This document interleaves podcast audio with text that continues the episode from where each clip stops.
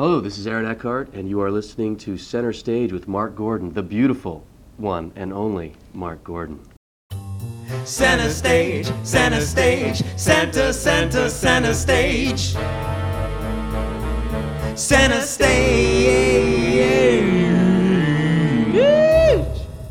Welcome to Center Stage. My name is Mark Gordon. By now, you have probably binged watched all the good stuff on Netflix and Amazon Prime, and you think there's nothing left on TV. Well, I've got great news for you. Dance Camera West presents the 2020 Virtual Film Festival, streaming until June 1st on Ovid.tv. It's a festival of short dance films from all over the world. We're going to talk about one of those films from the creative team of Matilda Sakamoto and Derek Belcham. It's called If I Sound Happy, That's Your Mistake. Matilda and Derek both lived in New York City, and they knew each other's work, but they'd never worked together. And then one night, Derek was at the Ace Hotel and saw Matilda performing a staged version of If I Sound Happy, That's Your Mistake. He loved the piece and approached her about making it into a short film. I loved it. I mean, she was incredible. I guess they cycled it twice, and so I saw Matilda Yeah. do it two times. And um, I thought it was really, really beautiful. And we all stuck around and had drinks afterwards. And I, um, we were both pretty, I think, pretty serious about it in the moment. And um, we just decided to pick a date, and then we uh, to start filming. And we just stuck to the date. He was definitely a great initiator on making it happen. Very active. It was perfect. What impressed you most about Matilda's work? Matilda has all kinds of natural charm, that is for sure, and um, she's an incredible dancer. But beyond that, I mean, um, she has so much self-awareness, and she's uh, such a like natural clown. And yeah, I've I've respected her pieces in film before this, and I don't know, yeah, Matilda's just totally charming. Thank you. Who are some of the choreographers that have inspired you?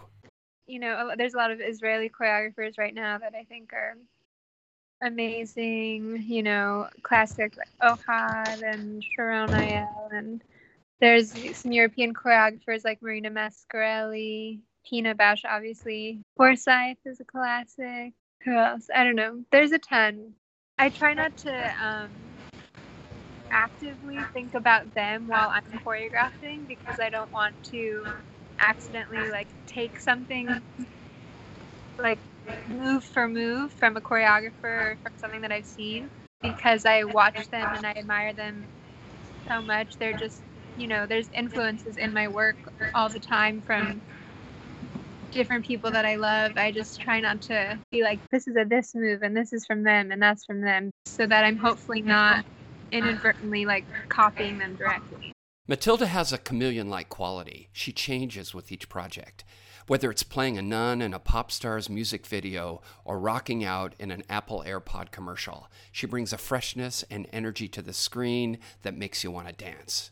I'm not the most like physically gifted person in the world. Like I can barely do a cartwheel and I'm not like turning a million times or anything like that. But the part I think that I've always really connected to with dance and that people connect with me on is the kind of emotional side of it or like the performance performance side of it. I don't ever try to think about that I'm putting something on, but just like really feel it from inside and hope that it shows on the outside. When I asked Matilda about her creative process, she told me that she doesn't overthink it. The creativity comes in a form of a feeling, a sensation emanating from her chest. I feel like I second guess myself a lot in life and I overthink a lot of things and I don't know, I said earlier like dance physically it's is not always the easiest. Like I've had to work really hard at it, I think. But creating is one of the things where it's still definitely a process and it's hard. The thing that I think I question myself the least on in like a very liberating way, which makes it very hard to write grants and applications. But um it's kind of just like the moment where when something is right, it feels right and there's no questioning it. It feels like a very specific feeling in my chest when I know that something is right. It'll be even just like little tiny tweaks until it's there. Even like with Derek, like he made the first edit and then I came over and we tweaked it and a lot of the edits were just tiny little tweaks but then there was that moment where it's like oh yeah this is it you know? And it's like a very specific feeling and it's hard to say in words and it's not and it's not coming from an uh, like a brain place. I feel like it's coming from a chest place and that's how i try to approach my work because it's the only time i get i allow myself to like not overthink second guess and like feel bad about something If I sound happy, that's your mistake, follows a young woman who feels disconnected from the world around her. She puts vulnerability aside in an attempt to connect with others, but is rejected. In a telling scene from the film, she stands awkwardly in front of several TV monitors displaying her image. She looks nervous, uncomfortable in the moment. She fidgets as she tries to fit in. There's someone watching. A man, but he is unresponsive. He walks away. She grabs her headshots and desperately offers them to him. But he leaves and she's left alone. this whole piece to me has a feeling of like i'm trying to be what i what i think you want me to be but it doesn't work um and then in general like that person to me is like i have like a character where i just am someone who is trying so hard to like be cool but they can't so that's why they can't sit still they're like constantly shifting to try to be comfortable with themselves and it's just not possible it's kind of like want to be accepted by whoever is viewing you. For years, Derek Belcham shot music documentaries and videos. But when he started working with dancers, his perspective of the craft of filmmaking changed, and the experience opened him up artistically. I filmed um, in music, and I filmed live performance in music, and sort of traveled around the world, and um, worked with uh, sort of a film collective is the side of it that that most resonates. But it's a, a business called La Blogothèque, and they started um, a music documentation style called the Takeaway Show. The Takeaway shows were started at a time where it was still very important to have a lot of artifice in your music videos and like the sort of shine of things was very important. And so they took bands out into the street and made impromptu improvisational music films. And that informs the way that i made pictures. And so i made sort of one shot one take documentary um, sort of living film uh, with musicians but the first time that I filmed with a dancer, it added this brand new sort of point of interest and collaboration. The first one that I made was with a New York dancer named Melanie Marr. We went to Central Park into the gazebo.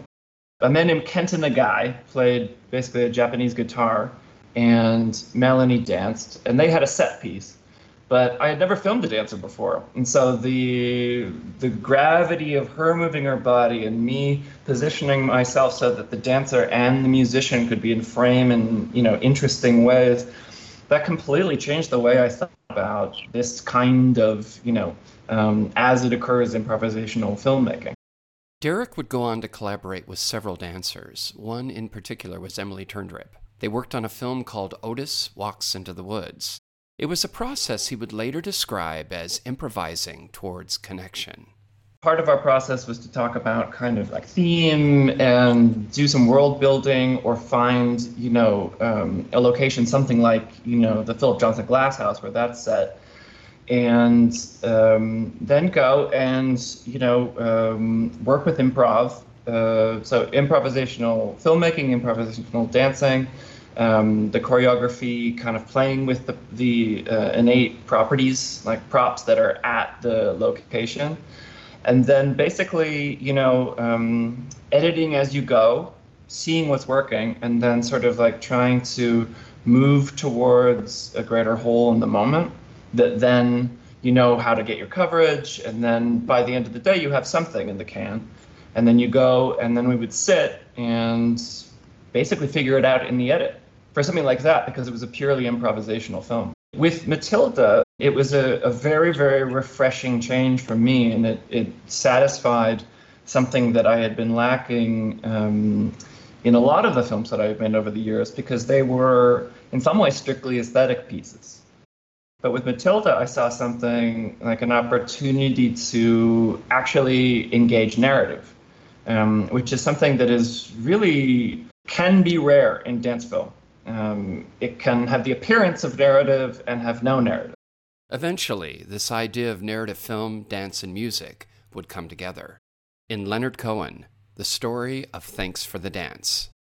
That was a production um, spearheaded by Christophe Abric, who's the CEO of La Blogothèque. That was his passion project. He he put together everybody involved in that. You know, from Leslie Feist to Richard Reed Parry, and I mean, so many amazing people were involved in that. And um, I had the opportunity to bring Bobbi Jene Smith and Marta Miller on to do um, basically what amounted to sort of this artistic bookend to this production because the the Cohen record in question was um, uh, his son and he had been um, working together um, in the last years that Leonard was alive, and they did all of these studio sessions together. And so this last record, which came out last year, um, was all of these beautiful, beautiful vocal takes that his son went out and um, had these mass collaborations with all these different artists to uh, create what became that final, final Leonard Cohen record. And so we um, interviewed everyone who was involved, and then the dance segment of it basically represented just this this visual representation of Leonard through time. You know, we had um, Bobbi playing, Bobbi and Marta basically playing um, lovers of Leonard at different stages of life, remembering him. And so we, you know, put his fedora in the room and rented out this space, and yeah, they just sort of riffed on the song, and um, that became the beginning and the end of uh, this documentary. What would you like an audience to go away with after they see If I Sound Happy, That's Your Mistake? I don't want to dictate the way anyone is supposed to feel about it. I hope that people come away after watching it or seeing it that they feel something that they don't let themselves feel in everyday life. They let themselves feel it while they watch it. And then whatever that brings after, you know, I hope it's something good or something they needed to deal with. I want them to fall in love with Matilda. Just a reminder you can catch If I Sound Happy, That's Your Mistake, streaming until June 1st on ovid.tv.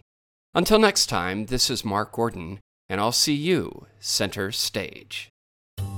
Center stage, center stage, center, center, center stage. Center stage. Hello, this is Homer Simpson. Whenever I want to know what's going on in the entertainment world, I listen to Center Stage with Mark Gordon.